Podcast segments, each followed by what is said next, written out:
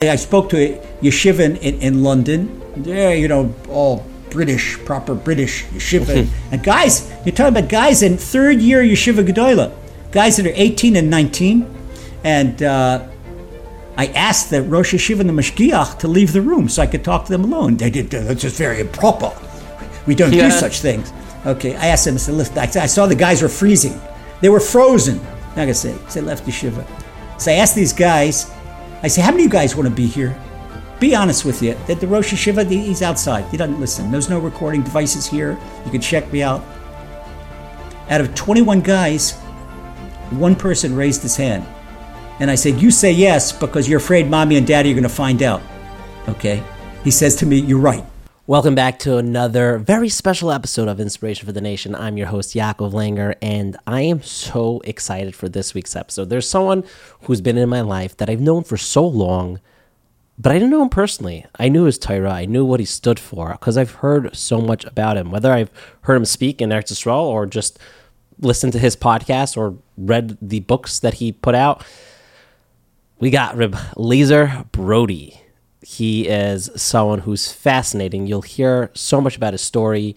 I particularly love when you know, I get to talk to people that weren't observant when they were younger and now they are. Hear about their journey, what happened that made them observant, but also this whole episode is it's not a share, but it's a it's kind of like a share. It's like a conversation about emuna and bitachon and how those are the keys to life. And if you have them, life is that much more l'chaim dek, which is the goal of this entire network. If you didn't check out Kosher Money or That's an Issue or The Spirit of a Song or Not Your Typical Podcast with Charlene or the other new podcast coming soon, go ahead and check it out. And if you enjoy this podcast, please rate us five stars. It would mean the world to me. Uh, hit a like on YouTube, leave a comment, read all the comments. This episode is in memory of Shimon David ben Yaakov Shleima, as well as Miriam Sarah, Bas Yaakov Moshe, the Neshama Shamaliya, and get ready for something big coming from the OU. I am so excited to announce it on this podcast, so you'll hear more about that in the middle of this week's episode.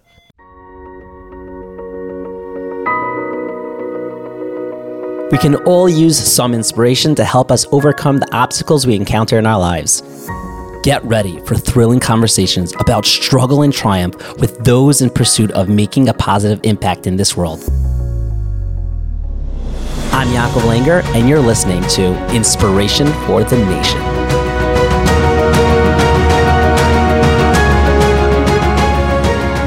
Okay, today I have the pleasure of talking to Rabbi Lazer Brody all the way in Ashdod. First of all, how's the weather treating you in Ashdod, Rabbi Brody? And Baruch Hashem, Baruch Hashem, I love the heat and it's hot here. Okay, good, good. But you didn't grow up in Ashdod, did you? No, I grew up, I was born in Washington, D.C. Okay, could you tell me about your background at growing up in Washington, D.C.? Okay, first of all, I was first generation American. Uh, my father came from Canada. He was a pilot in World War II. He was the only Jewish pilot in Western Canada and uh, the Royal Canadian Air Force. And his parents came to Canada from the Ukraine. And my mother came to the United States right before the right before the Holocaust. Last boat out of the Holocaust, the SS Podol- Podolski from uh, Poland. She came from Grodno, then was Poland. Now it's Belarus, and uh, they made last. They, the last boat they had a lottery, and they had only 500 families. She was 497 out of 500. That's uh, this we're talking about then uh, right, but a month before World War II, and it was so close that that boat on the way back to Poland from New York, the Nazis sunk it. So I see even before I was born, it's a crazy story of Hashgacha Pratis, of Hashem's divine direction that uh, was miraculous that my mother made it out. The whole circumstances of her making it out of there. That, but uh, my grandmother didn't want to leave Poland because she was from a family of Stoliner Hasidim. My grandfather was a Litvak. he says, "I'm going to America," and they argued about it back and forth. And uh, finally, when my mother came home from school, and the little Polish girls decided to play pincushion, and my mother was the pincushion. So she came home, 12 years old, bloody from head to toe. And that's when my Zaidi, Oliver Sholem, said to my grandmother, okay, you could stay here, but uh, you see what's happening. So th- th- then they all left. He had a sister in America that got him uh, got on the visa, and like I said, they were 497 out of 500. And the other families that were left on uh, uh, left behind, that uh, they're Grodno Ghetto, Majdanek, Auschwitz. That's where it went. And, in what 11 years ago, I visited Grodno. Okay, so that's uh, my roots on my mother's side. My father, uh, he had a double enemy in World War II. He had the Nazis on one side, and he had the anti-Semitic Canadians on the other side. And he flew this great big heavy Canadian bomber bomber plane. Uh, it's called a Cornell bomber from the RCAF, and it's really slow and big, big bombs, and would be escorted by these little fighter planes. So he was flying the bomber, and he had the escorts, and there are all these uh, Irish and Scotch anti-Semitic Canadians, and they said they knew the Jew was flying the bomber, and, and then came the Nazis, confronted them. They didn't want to have a firefight with them, and uh, so they left. They took off and left. And here my father in this slow big bomber is left with these uh, the fighter planes back then, propeller fighter planes, but light and quick uh, German planes, and talking about maneuvering this big thing. It was a major miracle that he, he got out of there alive. Major miracle. So I'd say miracle my father, a miracle my mother, me coming into the world. That that's also a miracle. And uh, what, from the time I grew up, I never felt American. Always felt Jewish. And even though my parents were not religious, they're very Zionistic. Uh, later, they became very active in Israel bonds. Uh, we had, for example, one Friday night dinner. I grew up, lived in the inner city till I was nine years old. My father had a grocery store. We lived on the second floor of the grocery store. And then, uh, you know, the American success story. He became more affluent and he bought a supermarket in Chevy Chase, Maryland, where all the senators and congressmen lived. And it was an exclusive thing. He was a good butcher. His father was a butcher. And so he had this exclusive supermarket and gourmet meats. And so we moved out to the suburbs, moved out suburbs, and we lived in Silver Spring. The business was in Chevy Chase. And uh, even then, it, but then I was in public school and I, I didn't feel any connection. So it was always, had this dream of making to Israel, coming to Israel, coming to Israel. And when I was young, I was a very sickly kid, very sickly kid. I had asthma. I had all kinds of different. I had problem with my eyes. I had health problems one after the other. And as a little kid, what I had to overcome, I was my mother was always afraid from she had like a ghetto mentality that her kids are going to starve, not have enough to eat. And so for the time I was a little kid, we got stuffed like stuffed geese, and I was overweight and asthmatic and slow. And you know, for a little kid, you're always the last one to be picked up on the on the baseball team. You're the last one to be chose up. Last one yeah, to be not easy. foot- Not easy. Not easy. Yeah. No. And a lot of times you're left on the bench. If there's an odd number, then you're left on the bench. And uh, that was it. When I became 14, I said, What Hashem did not give me in physical ability. Everywhere I went, people were smarter than me, people were stronger than me. But Hashem gave me a gift. Hashem gave me a gift of desire, willpower, ratzon. Okay, I decided when I was 14 and a half, I said, This is enough. I'm, I'm not going to be the sucker, not going to let anybody be bullied around, this and that. And so I put on my sneakers, then, you know, the, the, what what we had there, the kids, and decided to run. And I ran maybe a half a block and had an asthma attack. Okay? So I was picked up off the street, and I had to, my father had to take me for adrenaline, this and that. Next day, I said, I'm going to do it again. And I ran three quarters of a block. Okay? And the same thing. And this time I get yelled at.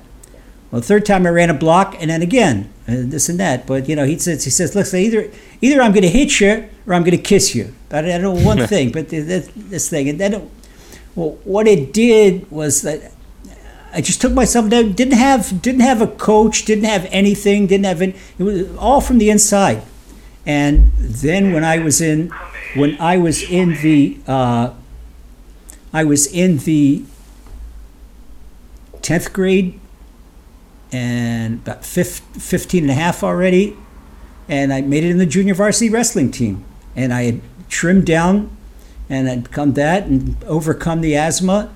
And uh, I was in 11th grade, 12th grade, it was varsity wrestling. Baruch. So then my whole, my whole dream was to make it over to Israel, and I had two things I wanted to do.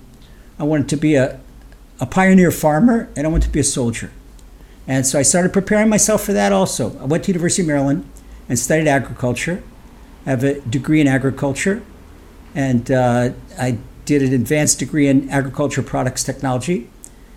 The day I finished university, I was on a plane to Israel, and I went to Kibbutz Sde Boker. Okay, then Ben Gurion was still alive then, and Ben Gurion he was on the kibbutz when I was there. Okay, then uh, went into the army, and went into the army and went a very good unit, uh, an infantry reconnaissance unit, and uh, after the army, went back to the farm. Later, uh, went to Moshav, Moshav up in the Samaria on the old 67 border. Used to be a Nahal settlement, Me'ami. That's where Moshav was. I, I grew, I grew uh, tree fruit and I grew turkeys. you know, so we used to have a joke, Yaakov. They used to ask an Israeli turkey farmer, hey, you've been raising turkeys for 40 years. That hasn't affected your brain? He says, la la la la la la. okay, so that was. Uh, it, it's amazing, you know. It, it could be, it, it, could be. Just imagine that the Lazer Brody could still be up on a up on a mountain growing turkeys, okay, and raising fruit. I had a very yeah. good. I, I'm so curious. What? Where was the shift? I mean, this is. All right. Uh, fast forward. Uh, I'm not even going to go through the wake up calls that Hashem gave me on the way between uh, 1971 and 1982. Between 1971 and 1982, uh, already had two war situations. Uh, and, and then 1982 was the big wake up call. 1982 was the first Lebanon War. And the first Lebanon War uh, was right away drafted uh, because my unit was special, special, especially familiar with Lebanon and Syria. We operated up north. That was our area uh, that we of expertise, and so the first six days of the war were very successful. They got bowed down on the sixth day. I was on. There were three prongs into Lebanon, and I was in the eastern prong that goes according to skirts the Lebanon to Syria's border. Okay, and I don't know if you remember uh, the three Nahal soldiers that got kidnapped. They got kidnapped. They sure, got ambushed. Sure. Zacharia Baumel and the other two. Okay, we were. They were in Sultan Yaqub. We were a kilometer south of Sultan Yaqub when they were there. Okay, they were there. That was where we had got that far, and this is right on the where Syrian and Lebanon and is past the Israeli border, where Syrian Lebanon border come together. Uh, there was that's things started going crazy and the war started going really crazy. Uh, friendly fire.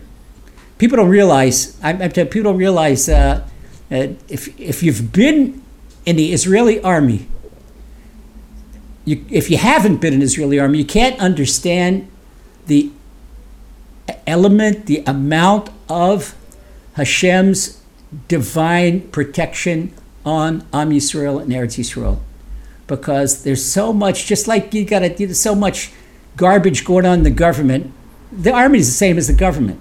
You know, there's slipshod, there's so much slip, slipshod stuff in the army. I remember when I was on the way, uh, on the way into Lebanon, and we went to, there's, there's a base, it's called a takeoff base uh, near Kiryat Shmona, where you go and you jump off in Lebanon there. And I was as platoon sergeant. I had to check out the, get for my platoon 12 Browning 03 machine guns, and this would be ready packed from the, from the what's called the Yamach. It's a Yechidat Machsan Cherum. When you have war, you get, get everything, your weapons all ready. And out of 12 machine guns, four worked. In fact, two worked. I had to take apart parts from the other one to get another two to work. So you go into combat instead of having on on uh, on four ATCs in a platoon, that each one should have a machine gun on each one went in for one on each platoon. This is the type of slipshod stuff. But uh, Hashem protects Am Yisrael. But on the sixth day of the war, uh, our friendly fire, they thought this Nahal, this, this Nahal column that made up to Sultan Yaakov, they were retreating because they were Palestinian kids, 16 years old, with RPG uh, rocket launchers. And Israeli intel wasn't up on. They didn't realize that, and they were picking off picking off Israeli tanks. They really got beat. Not only that, get beat, so they were going south. The Air Force thought that it was a Syrian column coming south, and they strafed them. And then 46 uh, Dat- Nahal Dati guys in the tank corps, they, they got killed. It's crazy.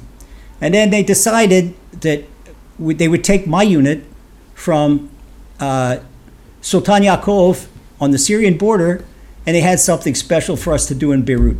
So they took us to Beirut. And not to go into a whole lot of detail on that, it was a crazy mission in Beirut with me and, and 11 other guys from my, my, my squad and platoon.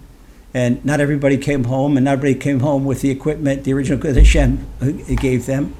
Uh, I made it out of there. But when I made it out of there, there was no way of coming out of there.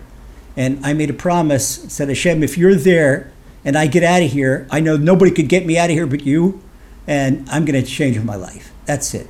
And Wow. we're, you know, men of honor to keep it, to never break your word, especially, it's not, it's not foxhole faith.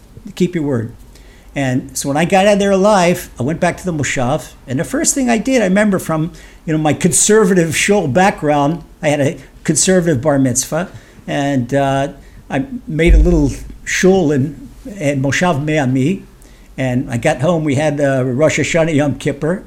I guess it's kind of like the Baal Shem Tov story of the the illiterate boy that came from the village, and he didn't know how to daven, so he's yelled kukuriku, you know, and he's yelled like a like a chicken, and and, and his his chicken calling that made more divine uh, uh, compassion on Am Yisrael than anything else because it was from the heart. Well, I guess my davening that first year was kind of like chicken calling. It was like, you know, all the I remembered from, from Silver Spring, Heart Zion congregation, the conservative congregation, a- and, that was it. But uh, then I had another miracle happen. Another miracle. I thought that you know maybe I could I could be keep on being a farmer and keep on being a pioneer and it's an important strategic place. It's uh, then it was the only Jewish settlement right on the 67 border. It's right next to Umm al-Fahim and right across from a very hostile village called Yabid on the other side of the border. And it was crazy. It was crazy. It's kind of like the, it was the Wild West back then. Uh, we used to have really, it, it was like being in the army. Uh, we'd farm all day long and we do a lot of guarding at night. Uh, in fact, what made me finally leave the Moshav and go to Yerushalayim to total immersion in Torah is when I, I got ripped off of a year's work. The story is in 1982, when I was drafted, I was away from home for 10 weeks.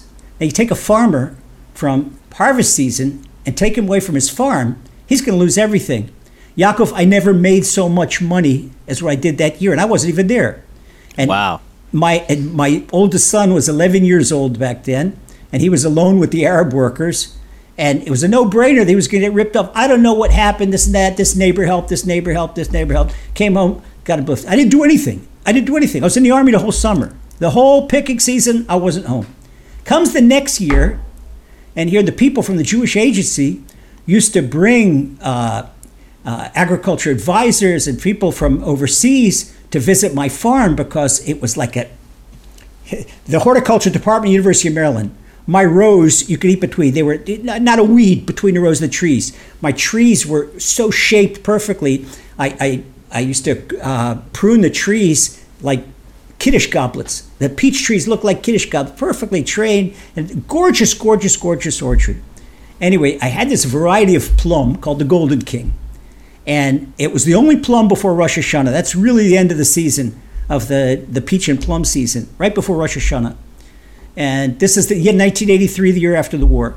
And I called Nuva, and Nuva, the agricultural wholesaler in Haifa, and I say, listen, I got, uh, I got three, five dunams of these plums, and I, my estimate, I get at least three tons of dunam. I've got about 15 tons of this. So the wholesaler says, Lazer, you're going to make a killing. There's no plums on the market.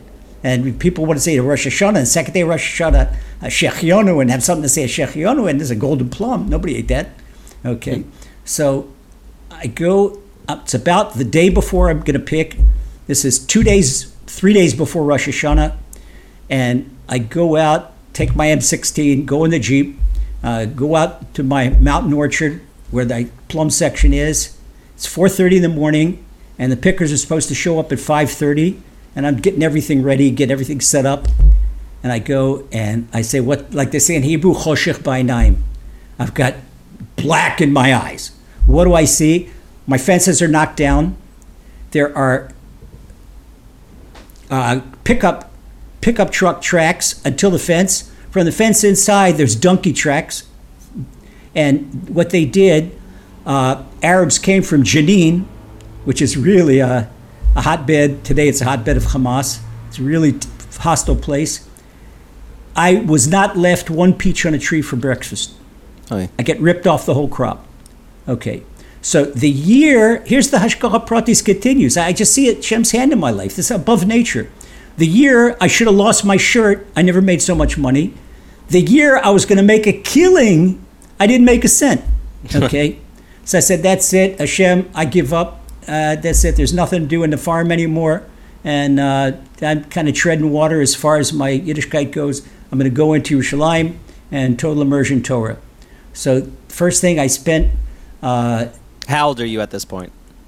how I was, let's see, this is 1983. I'm 34 years old. Okay, and you're married with a kid. Okay, yeah. I'm I'm married, and at the time I got three boys. Wow. Okay. So, okay, three kids. So I, I'm sure it wasn't uh, so simple just to pick up and go. It's not like you're flying solo at this point. Uh, yeah, it was.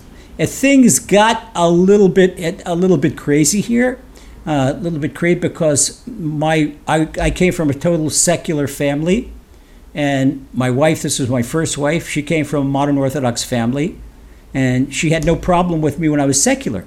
Right. Okay, but when I wanted to learn Torah, hey, what's this? This is this is crazy. You can't do that. Leave this far. I didn't marry. I didn't marry a, an avrech. I didn't marry a kollel guy. th- This and mm-hmm. that. And so we tried. Back then, there were not yet any Baal Tshuva rabbis that could coach. Okay, there was not. I'll give you an example. I'm a, a student of Rabbi Noach Weinberg, mm-hmm. and my my Rav Muvhak is Rabbi Yitzchak Berkowitz. Shem should mm-hmm. bless him. Okay, uh, Uri Zohar was the first the first round of smicha guys come out of Torah. All right, and I come after Uri Zohar. All right, so this is and- and and Uri Zohar is really the first generation of BT rabbis. Okay, Wow. And- That's why I so- interviewed him first, and I interviewed him like a year ago, and uh, you know now now I'm interviewing you because I'm going in order. He's so fantastic. It did, man, I'm telling you this in, in one month, we lost two Kiruv powerhouses, Uri Zohar in, in, in Israel and Rabbi Zachariah Wallerstein in America. Right. And I was close with both of them, really close with both of them. And uh, Baruch Hashem, it's, it's, I'm a team player. I play ball with everybody, help everybody, at every Kiruv organization, everybody. You know, it's not about, it's about, it's about Hashem. And it doesn't matter who brings the neshama closer to Hashem, whether it's uh, Jack Langer, Lazer Brody, or whoever does it. It's we're all playing on the same team. You know, it's a Shem's victory.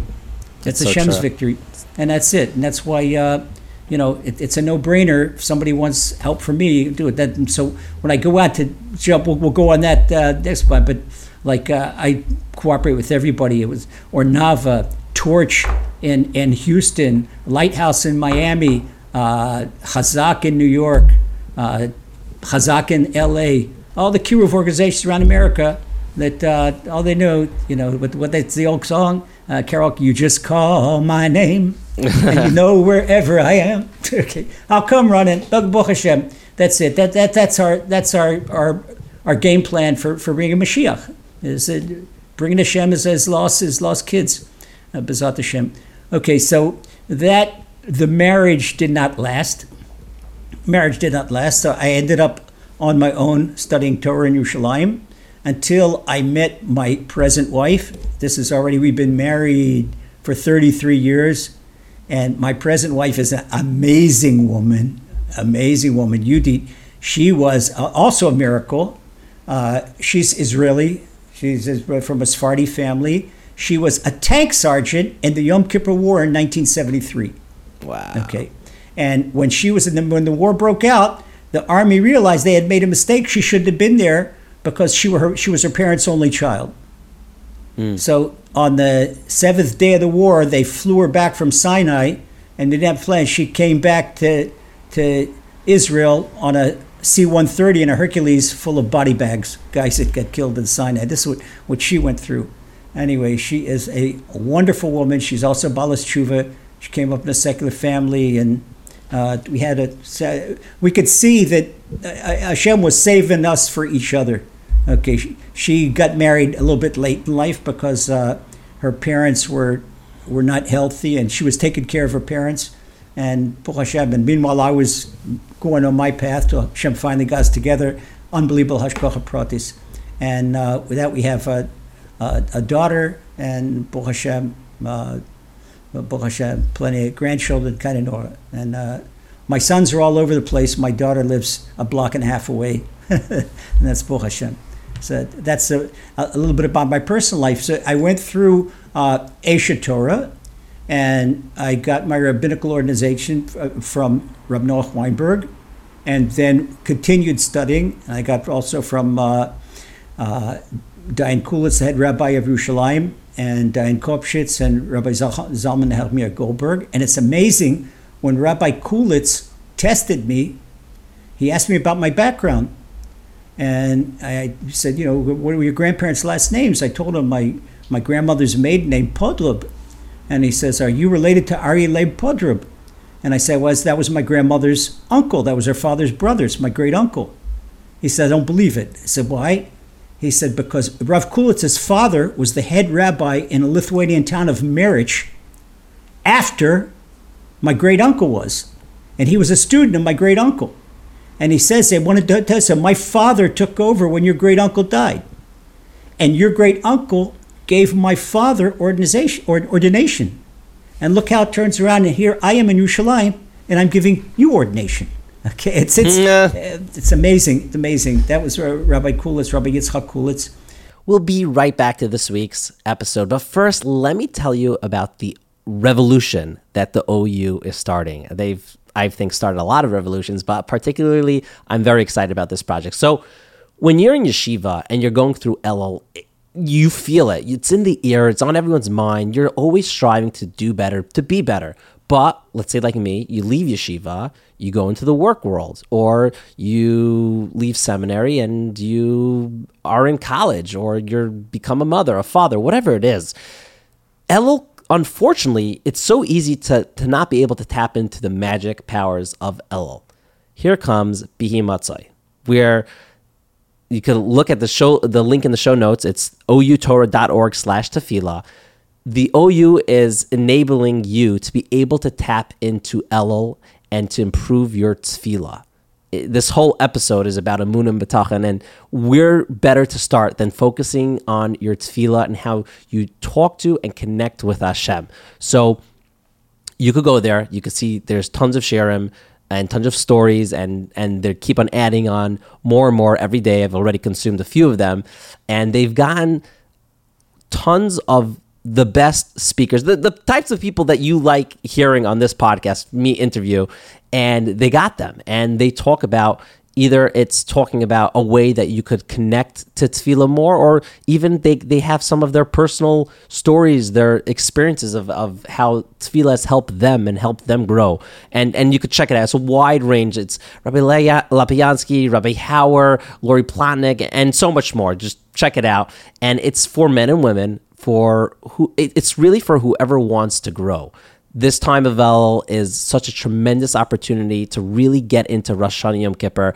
Don't be like the people that just they they rush into Rosh Hashanah Yom Kippur and they're like, "Wow, this actually came." And what did I do to improve Hashem? Uh, nothing really. It's really easy whether you have five minutes, ten minutes, fifteen minutes, or longer to tap into make your tefillah better. Who doesn't want better tefillah? The answer is Everyone wants better tefillah. I want better tefillah.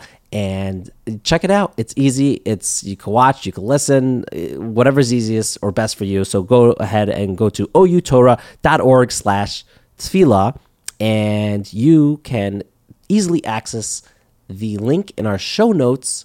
And this is your opportunity to have a better Elul. And if you're not listening to this during Elul, still check it out, by the way. I'm sure people who listen to five months, they'll be like, whatever it is, like an Adar. Tefillah is so important, and you'll hear more about in this episode why it's so important. So I I know I'm making this push for now when you're listening, but during Elul when it's released. But I think you should always go ahead and check it out. So go ahead. And now back to this week's episode. You know what's interesting? It's everything you've said so far about your life and your story is is very much this idea of hashgacha pratis. And I would think someone thinking is like, oh, okay, Rabbi Lazer Brody's life has a lot of hashgacha pratis. Would you say that everyone has this crazy hashgacha pratis in their life and they're just maybe not seeing it?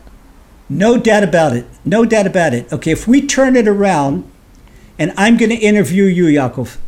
Okay, turn around and, and get the, the test. I'm going to grill in the details.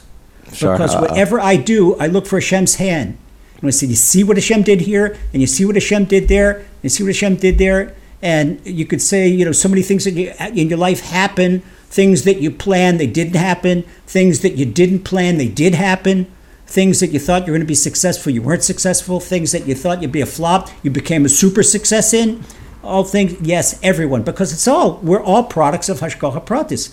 It's just a matter of us opening up our eyes and seeing. And that's what we call spiritual awareness. That, that's spiritual awareness. It's a, it's a, a coin, I, I, a term I coined in Trail of Tranquility because there's so many, you know, English is a very uh, material language.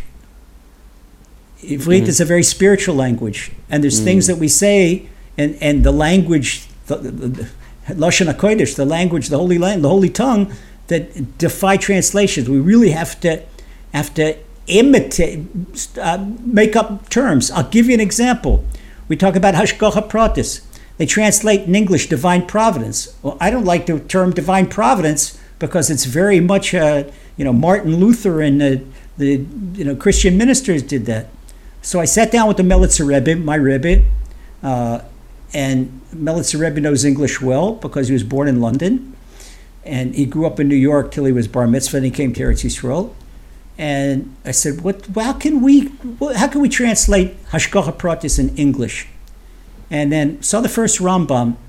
The first Rambam, the first of thirteen principles, is Hashem boire umanhig. Hashem is creator and director. So if Hashem is creator and director, then everything he does is divine direction. And that's why my book about Hashgacha Pratis is called Divine Direction. And that's really something I, I referred to divine providence as divine direction. Okay, but even get everybody to say Hashgacha Pratis, that's why I almost never say faith. Faith is like kissing a bride through her veil. Okay, to say Emuna. Emuna. Yeah, that's much. Emuna is more than faith, it's your own personal connection with Hashem. And the more you have this Emunah, the more you have the spiritual awareness, the more you feel Hashem's hand in your life. Okay? And so to continue on what we're talking about, uh, got more ordination. Uh, Reb Noach wanted to send me back to America. I said, Rosh Yeshiva, usually what you say something, uh, you say Lazer jump, I say how high. But this I can't do. I can't do. I can't go, can't leave Israel. I got too much blood, sweat, and tears, and the army, and a couple of wars, and the soil of Eretz Yisrael. I cannot leave Eretz Yisrael. He says, okay, then do something in the defense defenses. Go back in the, the defenses as uh, the rabbi. All right. So I did two things. Uh, I left my combat unit and became a military chaplain. That was on reserves. And my first post as a Rav, I was a Rav in a prison, Ramla prison. Went into the prison system. And I made this plan for spiritual rehabilitation. There's an expression by Rebbe Levi Yitzchak of Berdichev that he says if you've got a thousand Russian cops, they're not going to stop smuggling whiskey from Poland to Russia. But you don't need a single cop to keep a million Jews not from eating chametz on Pesach. Okay, mm. so when you teach a prisoner that he's doing something that Hashem doesn't want him to do, and you get him to believe in Hashem, that's rehab. And even though in the army they're not crazy about rabbis, and the police are not crazy about rabbis, the warden of the prison he cares about two things. He gets his uh, jollies when he's got the lowest return rate. When guys leave prison, they don't come back. In other words, the warden who has the lowest return rate, he's got the highest rehab rate, and that way he gets promoted, he gets a good name. Number one, and number two, when what's it called in Hebrew, sheketasyati, industrial quiet behind the bars. When there's you know no riots and no stuff like that. When his prison is quiet and he's got a high rehab rate. Okay, so I was delivering the goods to him, so he loved me. But then uh, when my warden, uh, it, he was really, I, didn't realize the politics are going on behind bars, and my warden got busted for some kind of bribe or something like that.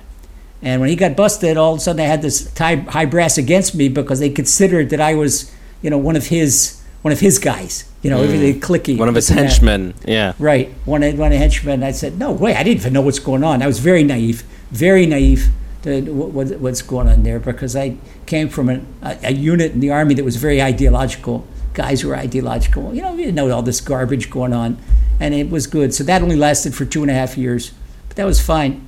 And then after two and a half years, uh, there was I was at home, and I was started writing my first Hebrew book. I've got two books in Hebrew. One is uh, Nafshi Tidom. It's all about verbal abuse, everything about verbal abuse in the Gemara and in the uh, Zohar. That's the most popular Hebrew book.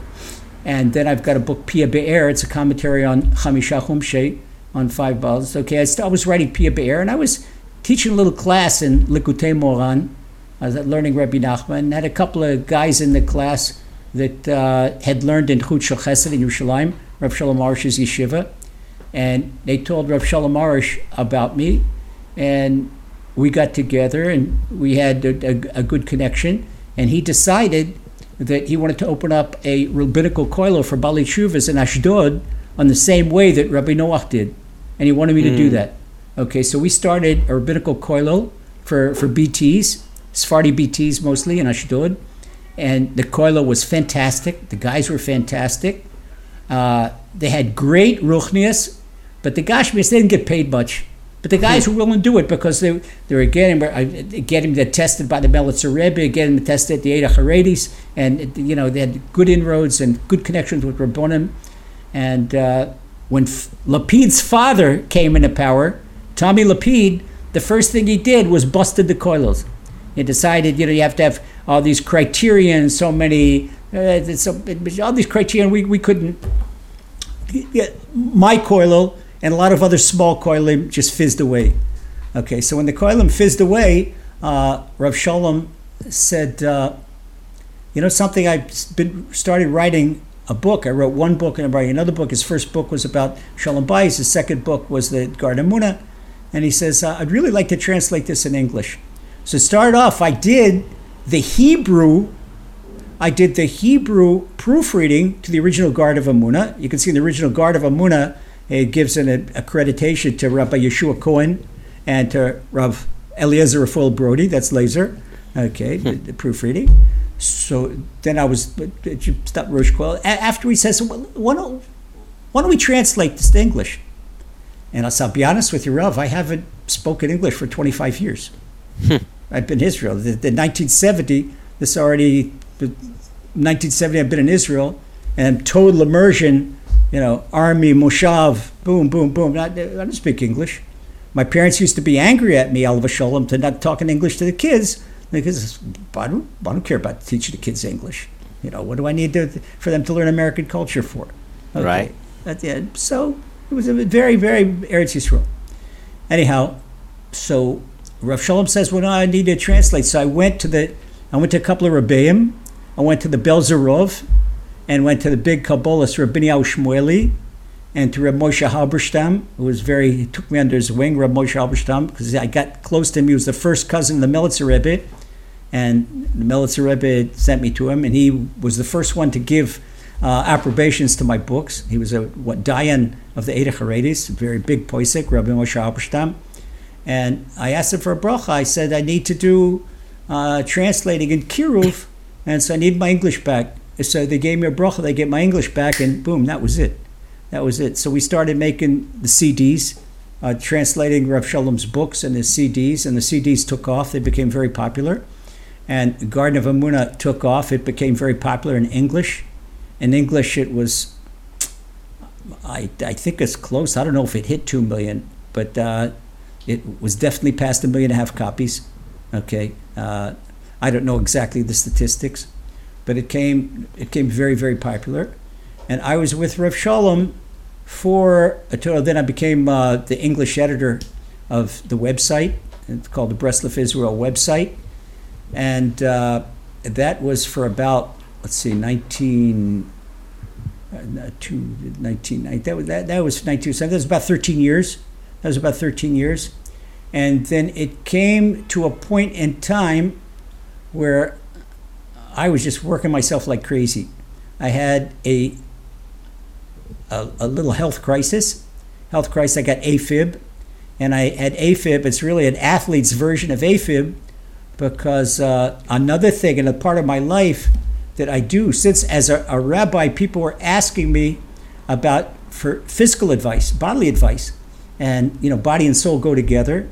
Mm-hmm. And and since as an agricultural graduate, as an agricultural graduate, I learned a lot about nutrition and a lot of the same courses that people learn in nutrition and this and that and anatomy physiology even though i learned animal anatomy physiology. I went back learned anatomy and physiology did some online courses and i got accredited as a personal fitness trainer as a health trainer and, and got accreditation holistic nutrition and so became rabbi and fitness trainer because all the years I've always stayed in good shape, always stayed in good shape. Could, could you give an example of how spiritual spirituality and the body are intertwined?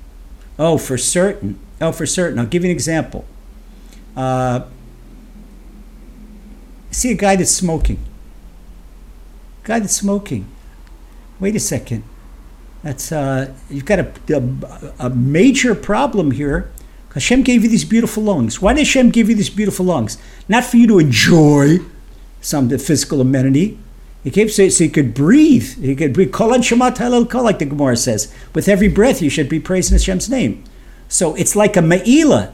It's like a misuse of kodshim. Your body is, is holiness. Your body's meant to serve Hashem.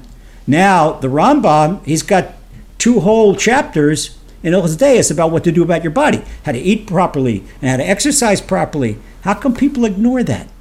How come people ignore that? They see the body, even though, oh yeah, I got emuna, you got emuna. Then how come you think the body is yours? The body is not yours. The body is something Shem gives you. I'll give you an example. Uh, when people, you talk about uh, the worst Yetzer Hara, okay, that men have with the eyes and, you know, the whole, the, the whole thing. When you teach a guy with the muna, hey, listen, every part of your body, like Sefer Haredim explains the mitzvahs you do with every part of your body. Okay, so Shem gave us a bodily apparatus for two mitzvahs one for marital gratification, the second for procreation, puravu. Okay, so Shem, real, you realize that, okay, this is to, to, keep a happy marriage and to make a, a next generation. It's not something, you know, to go out and have fun and games with. And this is what the whole thing people don't realize this is something I'm about to say very uh, not politi- politically correct, but you take all these movements, the ABC movement, the LBG movement, the HYK movement, all this movement, it glorifies uh, bodily indulgence. Well, there's no ideology in that. It's just bodily indulgence. It, it's uh, the person is saying that he or she wants to do what gives them gratification, what gives them jollies, whether it's permissible or not permissible. No, we say no, no, no, no. We live our lives as believing Yidden. We live our lives according to Torah. Not only as believing Yidden, taking somebody in my in my classes, in my lectures, in books, at least 35% noahides, at least 35% not Jews, because the first noahide mitzvah is a. All right, and a, a, a non-Jew has to have a just like a Jew does because it's got the same creator, same Father in heaven. All right, even that, that, that that's also, uh, you talk about personal holiness, that's also one of the Noahide mitzvahs. They're not allowed to engage in adultery and, and, and all, all, this type of silly thing. And I think you, you don't use your body to hurt other people. You don't use your body to kill other people. And for example, a guy comes to me and he says, Rabbi Lazer, I want a blessing. So what do you need a blessing for? He says, I'm an MMA guy and I'm going in a professional and I want you to give me a blessing that I should succeed, I should win, I should make money. I said, wait a second. Uh, by you making money, you got to make another guy bleed. And if not, he's going to make you bleed. That's not what Hashem wants you to do with your money. Oh, but you get to see. So he's trying to convince me that basketball is more dangerous than MMA. He says, "What my guy's going to do?" He says, "You ever seen a guy in a basketball court getting a rebound and getting a no, an elbow in his nose and breaking his nose and all types of things?" He's trying to convince me. I said, "No, no, no. That's a. I'm sorry. I can't give you a blessing for that because that is not what your body is out for. Okay, if you want to be a physical trainer, you know something? I'll give you a blessing that uh, you teach self-defense." to little kids in New York and LA and Washington, D.C. and Philadelphia, yeah, this you got my blessing. You do that and teach kids how to defend themselves, that's a tremendous mitzvah. Okay? But to go into the ring and to maim somebody and, and to make money for it, that's not. Another guy asked me for a blessing. Uh, he's a professional gambler. Okay, he's in, in, in, in Vegas, a professional gambler. So, wait, you know, somebody, you're making money, but somebody's losing the money. You're making money that somebody's losing you're betting on that roulette wheel, somebody's losing that money. And, and that's, you're not going away for making happy. For example, if Yaakov, suppose you have a shoe store and I come in mm-hmm. to buy a pair of shoes and you give me a pair of shoes that fits great and this and that, and you know I, could, I feel great. I pay you the price you ask for. You're happy. I'm happy. Okay, you can make a living where both the, everybody's happy. This is the type of thing we have to do, and this is the body and soul. We do things where, where body and soul are both doing what they're supposed to do. And when body and soul are in sync, then a person has inner peace, a person's happy, you feel uh, fulfilled, you feel whole about your doing, you, you, you put your, your head on the pillow at night, and by the time you count to 10, you're out. That's it. Hmm. and, and, that's, uh, uh, for example, body and soul. It's all the time. And like so many ailments of body are connected to soul. And they see that by learning Haredim and see all types of problems that people have. Uh, they're connected, spiritually connected. So I, I know that, that you speak a lot about Amuna and also about Bitachon. Do you do you think enough people are are Jews or even non-Jews are going through their life with enough Bitachon? And if they're not, what what advice would you have for them? Okay, that is a great question. I'm very glad you answered that. That's question number one. Okay, okay. Good. Your question number one is what every educator and every Beis Yaakov and every yeshiva and every cheder should begin asking himself. Okay, if you would ask me what number one problem in the Jewish world today, particularly the observant Jewish world, I would say it's the off the derech kids. Now, people blame technology and they blame this and they blame that, and they blame all different types of things. Uh, again, if you have emunah, you're going to use technology properly. Because you know, Hashem doesn't want you, you, you don't need a cop to keep you from eating chametz on Pesach. So you're not going to need a cop to keep you from seeing a forbidden website. All right. So you tempt kids. My, my view of the problem is that in the yeshivas and the haters in the Beis Yaakovs, they don't teach Emuna. Girls learn Novi by heart. Guys learn tractates of Gemara by heart. Kids have to learn Mishnayos by heart. Hey kids, why are you doing it? Oh, because the Rebbe said so. Kids aren't always happy, and sometimes it's hellfire and brimstone Yiddishkeit. Forget it. That doesn't work in the 21st century. Because the kids see, they look out in the street, and they see that uh, people are having a good time, and how come they're not having a good time? That their Rebbe is yelling at them, and the teacher's yelling at them, they got that, or, or if her, her hemline is is not exactly where it should be. If she's got emunah, you're not gonna have a problem with her hem hemline, not with her sleeves. But the whole thing, she wants to be like the girl out in the street because she doesn't have emunah. She doesn't realize what it is. Now, if she realized that Hashem is right there with her, and if she realized that by her not being dressed properly, she's already knocking down her shidduch. She's going to get that shidduch anyway. But young lady, if you get stronger in Amuna, your zivug is going to be stronger in Amuna. But if you get weak and you go out in the street, then uh, your zivug is going to close his gemara. He's going to be out in the street too. You're going to get him. Okay, but what do you want? You want a guy whose head is lofty. You want to be a guy that's got uh, his, his, his eyeballs are like a tank turrets going from side to side all the time. Okay, this is the thing. Emuna, emuna, emuna. When emuna, uh, kids know what they're doing. We know why you're keeping Shabbos, and why we're eating kosher. We know why we're dressing properly, and get a smile on our face. Emuna is a smile on our face. Because what's Emuna say? Emuna is not Hashem's going to hit you with a bolt of lightning. Like parents say, you got to do this. I hate the word frum. Okay, Yaakov, I got a challenge for you. I want you to say the word frum and smile. Let's see if you could do it. Okay, I will try this. I think I could do it, but I don't know how real. My okay, frum Yeah, frum. I'm acting a Can't little, do. so I don't. no. Yeah. Okay, but that's it's not about being frum. It's about having emuna. Okay, Right. Hashem doesn't need frumkeit. When you have emuna, when you have emuna, for example, you see kids davening, and they're finished Shmona in 75 seconds. Okay, 75 seconds. a, guy that wants to, you, feel you're talking to Hashem. Hashem is right there before you. You're not even passed over Yitzchak, and Yaakov. Okay, and here they- they're finished. Danta ranta. Why? Because they don't feel anything. So, so feel- what advice? Someone, I'm sure there's someone listening to this, and they're like, "I have not even. I have a 30 second Shemoneh Esrei. What, what could they be doing to say, okay, now I care more or believe more that I'm actually talking to someone that could actually make a difference? What could they do? Okay, first of all, I'll give you a little example. Uh, I don't know if Joe Biden can help you. He's president of the United States. Okay, Right. but when Joe Biden was talking to Naftali Bennett, he fell asleep. Okay, uh, so Naftali Bennett, the daddy was prime minister here. So maybe if Joe Biden is going to talk to Jack Langer, who's saying he's not going to talk, fall asleep either. Okay, well, you get on the next the next show, you get Joe Biden. All right. uh, you ought to hire somebody, not a photographer. Send somebody to sit next to him and to prod him with a needle so he doesn't fall asleep in the middle of your program. Right. Okay. I, I hope. I hope that wouldn't Okay, happen. I'm telling you, as an interviewer, that would dry you up. Here you got the guy interviewing and falling asleep. Uh, Yeah, Joe, wake up. Okay, so we see uh, Joe can't help himself much, much less help Yaakov or help anybody else.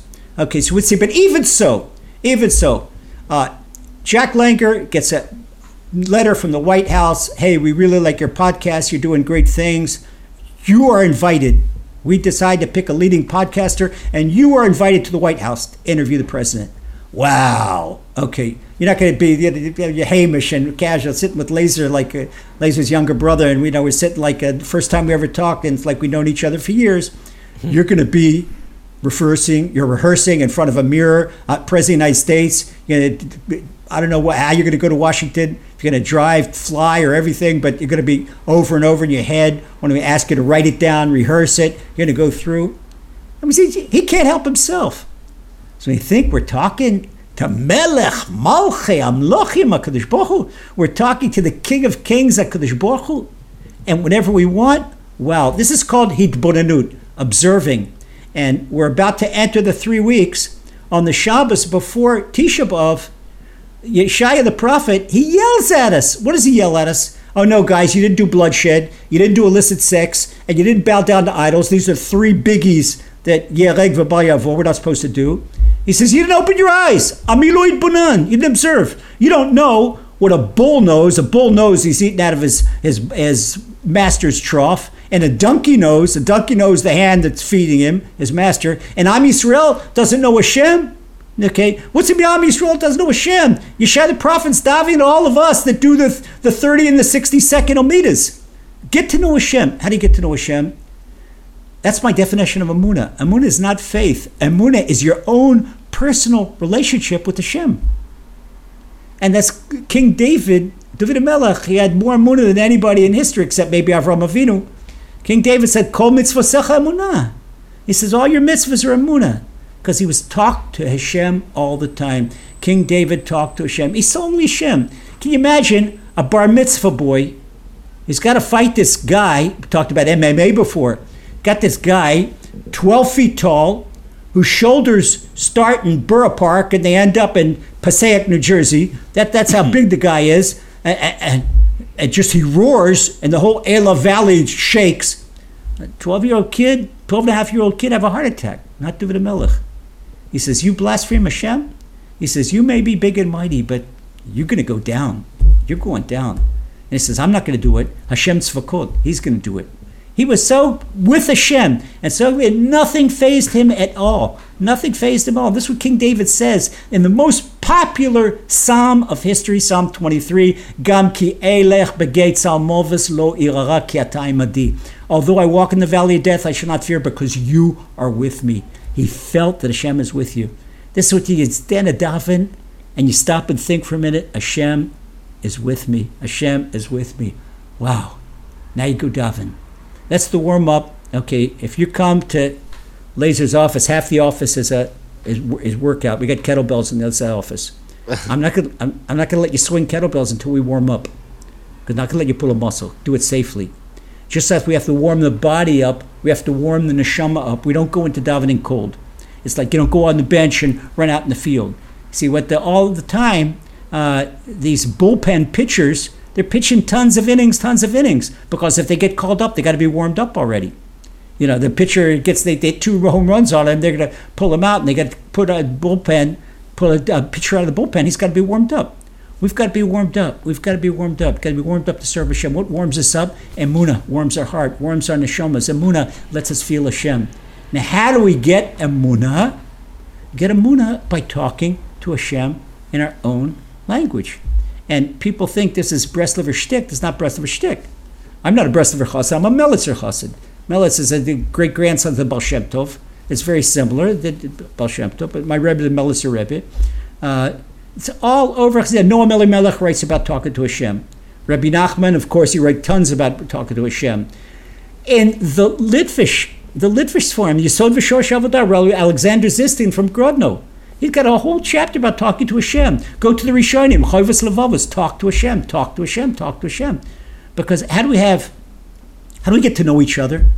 Suppose a husband and wife are having a difficulty, a parent and a child, an employer and employee, and they go to a relationship specialist, relationship therapist. The first thing that relationship therapist asks is, how's communication? Right. How's communication? Okay? So our relationship with Hashem is based on communication. That's emunah. That, that's why I call emunah our personal relationship with Hashem. And uh, when you have, it's a whole different thing. With you learn Torah, or for, for a guy who goes to yeshiva, a girl that goes to Beis Yaakov, and they have emunah. So, a guy I spoke to a yeshiva in, in, in London. They're you know all British, proper British yeshiva. and guys, you're talking about guys in third year yeshiva gedola, guys that are 18 and 19 and uh, I asked the Rosh Hashiva and the Mashgiach to leave the room so I could talk to them alone. They did. That's just very improper. We don't yeah. do such things.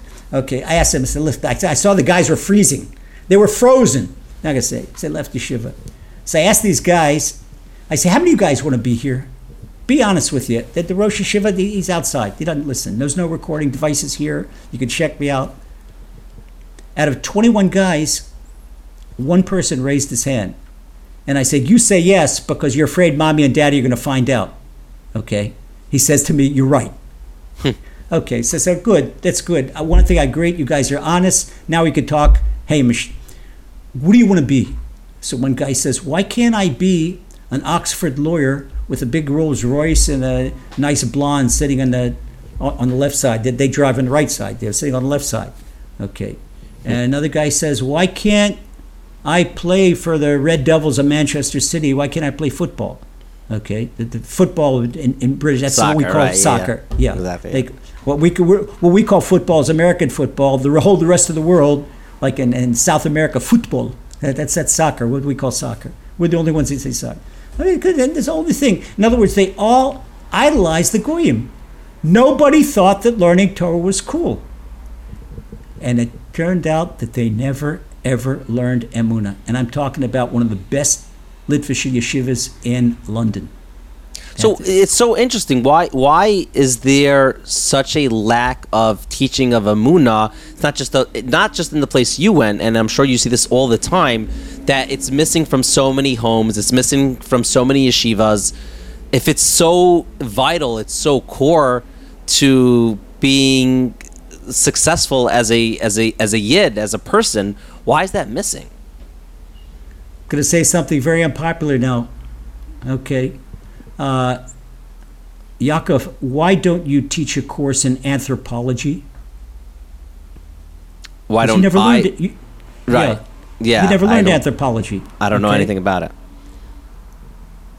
Uh, the teachers never learned Amuna from their teachers. It, but it, has got to be at some point that it, it, stopped being, I guess, passed down in some way. No, I'm sure Moshe Rabbeinu taught everyone about Amuna. No, yeah, but uh, it's an academic thing. It's not a practical thing. How, okay, how do you do? Okay, everybody knows if you're learning Torah or not. You learn Tosfos, you learn Tosfos, you didn't learn Tosfos. Okay, you get Emuna, yeah, I got Emuna. What does it mean Do you have Emuna? What does it mean you have Emuna? And Muna means that you got a smile on your face. And our our, our sages, they our, our sages of Pirkei Avos, we learn all summer long Pirkei Avos. Okay, Sameach B'chelko. Sameach B'chelko. You happy? What's why is Sameach B'chelko happy with one's lot in life a barometer of Amunah? Because the first thing in the Rambam, I'll give you an example. People know tractates by heart. They don't know the 13 principles of the Rambam by heart. We live this. Okay, the first principle of the Rambam, I believe with full and complete belief that Hashem, blessed be his name, he's creator and director of every living thing, and he alone, hu levado, also oisev yasel kol Masim, he alone did, does, and will do everything. Okay, so if you believe that Hashem did do and will do everything, and who is the Hashem that does everything? That's Avinu Shebashamayim, that's our loving Father in heaven, and he loves us more than a, a physical parent would love the child, the best parent in the world, a zillion times. That's no brainer that Hashem's going to do everything for the best. And this is what uh, Nachum Ish Gamzu tells us in the Gemara Tani, everything for the best. Akol tova, Gamzu tova, Gamzu tova. And it's so important. Here's a, a bomb kasha. Rabbi Akiva, who's the father of the oral Torah, he passed it down to Rabbi Meir Baal HaNes, who codified the language, and he passed it down to Rebbe, Rabbi Yudan that codified the Mishnah, and then the Gemara comes from the Mishnah. It all started with Rabbi Akiva. Rabbi Akiva is the one who arranged the Sidorim, the, the orders of the Mishnah.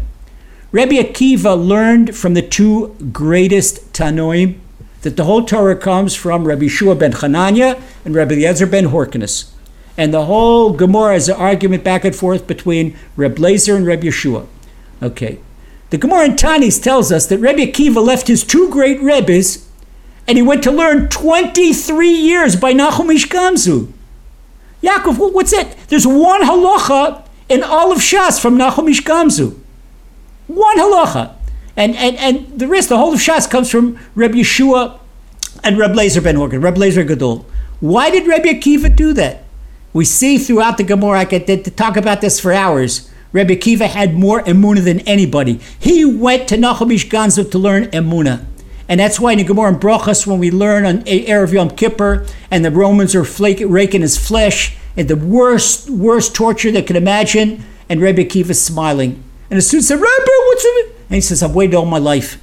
Waited all my life where I could serve Hashem with all my heart and all my might. And now they have the ability, I'm not going to be happy. This was his emuna, the raking his flesh, the most unbelievable, unspeakable, indescribable torture. And he's got a smile on his face. That's emuna. And Rebbe Akiva, remember when he was with Rebbe Tarfon and Rabban Gamliel, the greats, and they saw the fox come out of the Holy of Holies and destroy Jerusalem, and they all cried, and Rebbe Akiva laughs. Rebbe Akiva laughs. They say, What, Rebbe Akiva, Akiva, uh, how can you laugh? He says, How can you cry? He says, But do you see, look at the code? She says, Well, this, if this prophecy has been fulfilled, then the prophecy that Hashem's going to rebuild Yerushalayim and Eretz Yisrael and bring Mashiach, that's going to be fulfilled too. His whole outlook on life was emuna. Everything emuna, emuna. And that's why Rebbe Akiva became the father of Torah. And now we can understand why his 24,000 students died. They didn't respect one another. Why? If you've got emuna, you know, hey, listen, uh, I, Jack Langer can't take anything that belongs to Lazer Brody, and Lazer Brody can't take anything that belongs to Jack Langer. So you might as well act like brothers and help one another. Okay, and these were this is with Amuna. With Amuna, you love everybody. With Amuna, you help everybody. Okay, with Amuna, you're not in competition. With Amuna, you're not jealous, and that's why they were replaced. Who were they replaced by? The twenty-four thousand. Rabbi Meir Baal HaNes, Reb Shimon Bar Yochai. As much as he's machmir and nistar and kedusha stuff, he's mekel and nigla. He's the one that loves every. His obviously throws off the charts. Reb Yudah Bar Ilai. Rabbi Lazar ben Arach, Rabbi Yossi ben Chalafta, these five great students. These, and from them comes the, the, the renewal of, of, Torah. So the whole renewal of Torah is based on Emunah. That's why without the Emunah, I don't have the Torah. And that's my explanation why Rabbi Akiva left his two Rebbes to learn by Nachum Ish Gamzu. It's really beautiful. Um, I, I, know we could sit and, and t- discuss this subject for another eight hours easily, but I want to get to my, my end questions and then we'll, we'll discuss uh, where more people could find you. My first question is if there was one person in history that you could spend an hour with and chapa schmooze, maybe observe them, uh, talk to them, who would it be? Number one, David Melech. Number two, Rebbe Akiva. Why them two? Because they're Muna. They're closest okay. to Hashem. They're closest to Hashem. Uh, people say, why is Samuna so important to you?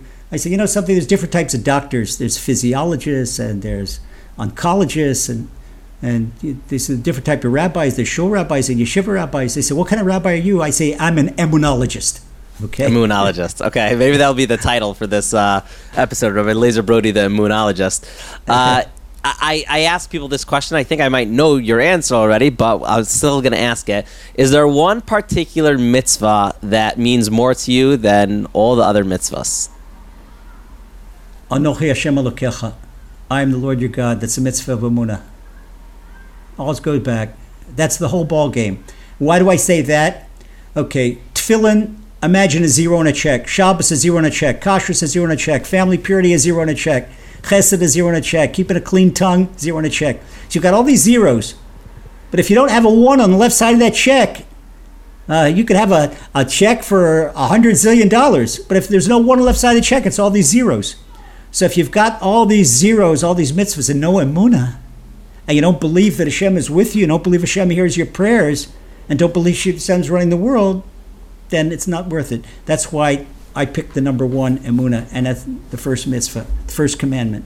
I love that that example because there's definitely I wouldn't say everyone, but there's definitely times in life where you know you meet someone and they're a massive Talmud Chacham and and they're doing everything that you think they should be, but then they're like I, I don't know. They're just not a nice person or they're ah davening's not so important. And be like well something's like very off with them. And you're like i- i- it's maybe stemming from this idea that they don't have proper emuna of like knowing why they're doing what they're doing. Like what's it what's it all what we're here to study Torah just for the knowledge of it? Like that's that's it? That's the point of it? You know? No, no, it's uh, studying Torah, so we're never angry and we're always happy because if a person's angry, anger is a statement that that individual doesn't like the way Hashem's running the world.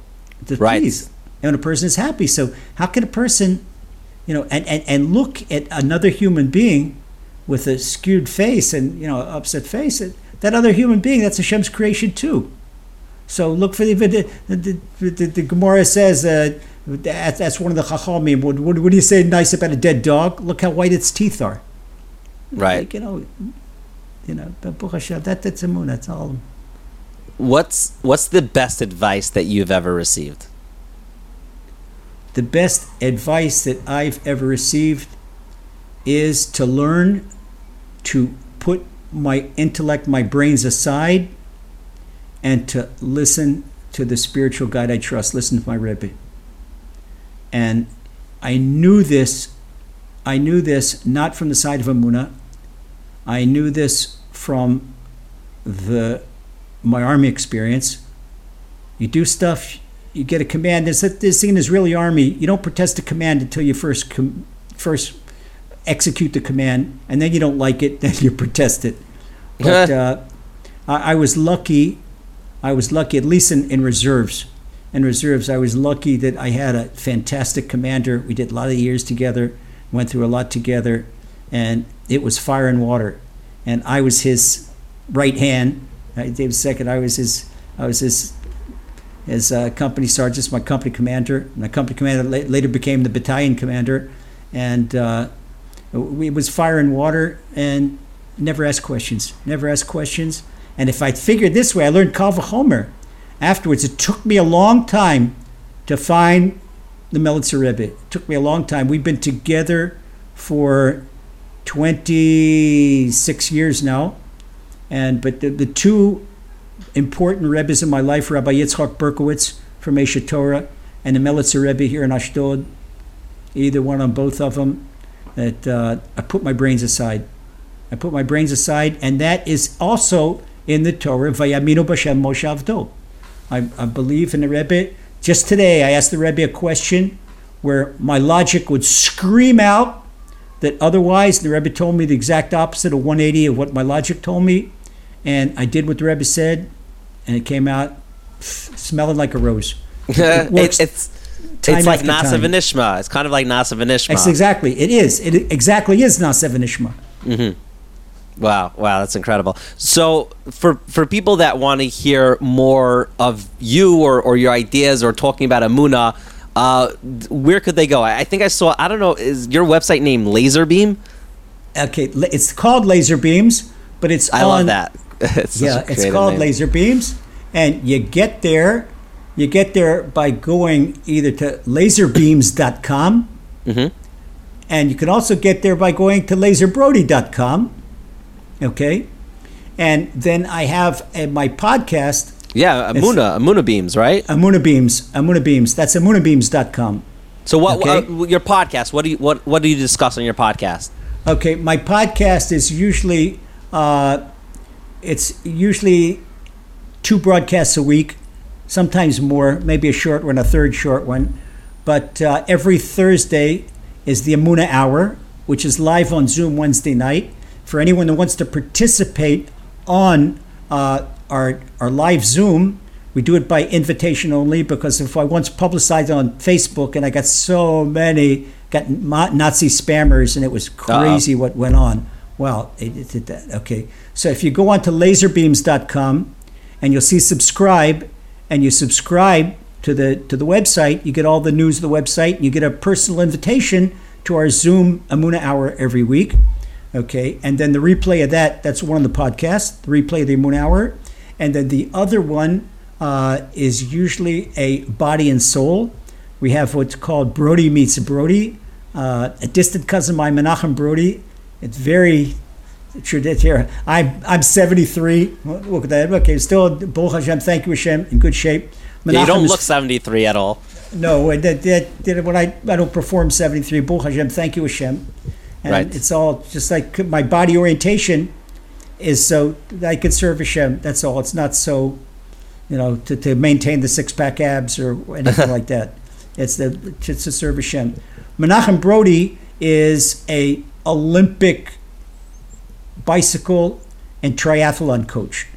Okay, he was on the All Star Pit on the cycle team, and he's a cycle coach in the U.S. And he's, he's, he's got Tour de France guys. He's really good. Strength, cycle, and triathlon coach. And Menachem and I get together once a month, and we make about every month about four vids for body and soul. And it's a contrast. Menachem's six three and big and strong, and yeah, Lazer. I'm a I'm a, scrawny little guy, uh, 100, 150 sopping wet, and uh, about shrunk a little bit. You know, it's, it's with the age. I, I used to be five nine. I'm probably about five eight and a half, maybe five eight now. Okay, but Baruch Hashem, it's an interesting contrast, an interesting play here. Menachem, good guy, Tel Aviv guy, clean shaven, and uh, Lazer looking like the way he does. But yet, you know, we love each other. We got an Amuna connection, and body and soul. And so that's that's usually that's usually on Sunday, and then during the week another little bit of chizuk or something like that.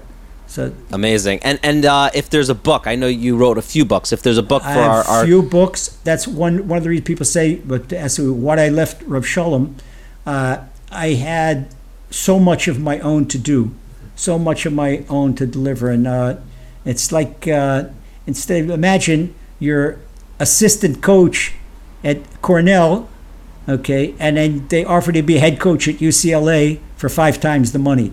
Well, it's not the money, okay, but I chose to be my own my own particular uh, aspect. And I'll give you an example, Yaakov.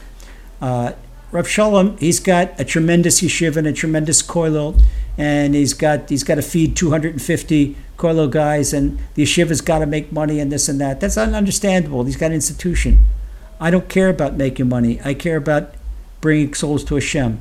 And so what I do, I, I sell my books inexpensive, and I go. I, people understand what I do, and uh, pe- people help me out financially. And when I go to speak, I, I don't charge speakers fees. I don't charge stuff like that. It, it- people don't have to pay for Muna, and that's why I go all over the world. This is things that I dreamed of doing, not to have my hand in anybody's pocket, but to have my hand in their neshama, help bring their neshama close to Hashem. Okay, and that's it. And these are things I dreamed of doing. So in the last four years, I, I wrote these inspirational books. Uh, one is Path to Your Peak, how to get your own personal uh, thing. One is called Bitachon, about Bitachon. Another is Three Words of Amuna. That's a little booklet that explains Ein Od Milvado. Another is the 13 Principles of Muna, explains 13 Principles of Muna eye level. Another is Divine Direction, explains all about Hashgacha Pratis, eye level. And then two larger books, uh, The Trail to Tranquility, Old Eyes Trail to Tranquility, that uh, that wrote from my experience in the prison. You know, I get them, I'm going to getting guys off of anger and get guys off of killing each other. People have anger problems, this helps them. And then there's Hasidic Pearls, which is uh, Hasidic stories, my own original parables for the Shabbos table and working on another one now. Uh, latest one, I hope uh, I'll be finished with this week. It's called The Language of Amuna. It's all about personal prayer, how to talk to Hashem and how to connect to Hashem in your own language. Things like. So you could the books are also if you go on on uh, lazerbeams.com at the top there's a toolbar that says books and you can click on that. Uh, if you don't want to buy on Amazon and you want to buy in bookstores in New York, got good news. The Aleph Adtuf distributors in Lakewood and Monsey, uh, as of this week, the books start appearing in Eichler's and Berman's and. Oh wow! Amazing. Yeah. So. Amazing. yeah, we'll definitely we'll definitely link uh, lazerbeams.com and and uh, yeah, highly uh, recommend anyone to go if they like podcasts to check out your podcast. I've definitely listened to a bunch of episodes. Um, I, I, listened. You were on my good friend Mayor K's podcast, and I've always heard about you. But after that episode, I'm like, I need to speak to you.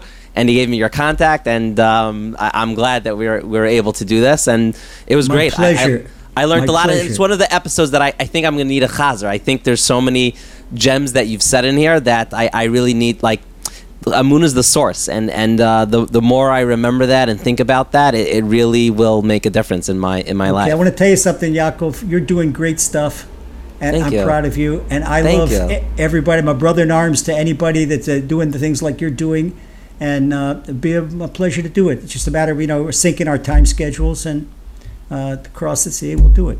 Uh, maybe we can get together. I have an upcoming trip to America. I'm going to be coming to the USA in Elul doing some a round of chizuk. Going to be doing two big women's shiurim in, in L.A. And they're going to be a shiur in Scottsdale and one in Phoenix, be in Arizona. And come back to New York, there will be a big shiur in Queens with Chazak on 9 11. And wow. 9 11 is going in New York, and the title of that shiur is going to be Amuna Wins. Okay, all prepared. And then wow. on the way back home, we're going to be doing a shiur in London. So uh, who knows? Maybe we could see each other in New York. Incredible. Yeah, I would love to. I would love to. Again, Rabbi Lazer Brody, thank you so much. Really appreciate it. My greatest pleasure. Have a great Shabbat, and Hashem should help you be successful in everything you do. Amen. Thank you so much for listening or watching this week's episode. Go ahead and check out Rab Brody's podcast. It's it's phenomenal. I'll I'll share a link in the show notes, and I, this is a, a common problem that I feel in my life that I go through struggles. I go. I'm human. We have always have things. We always have challenges, and this idea of just having the proper Amun B'tachon just makes it's like glasses, like going through life without glasses, and you put on the glasses, you're like, oh, wow, I can see clearly now.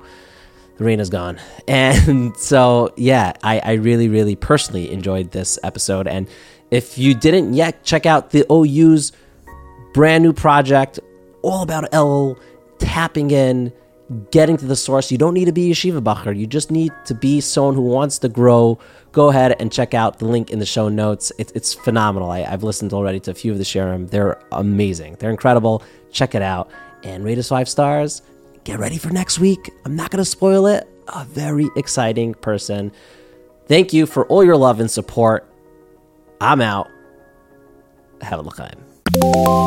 Living l'chaim.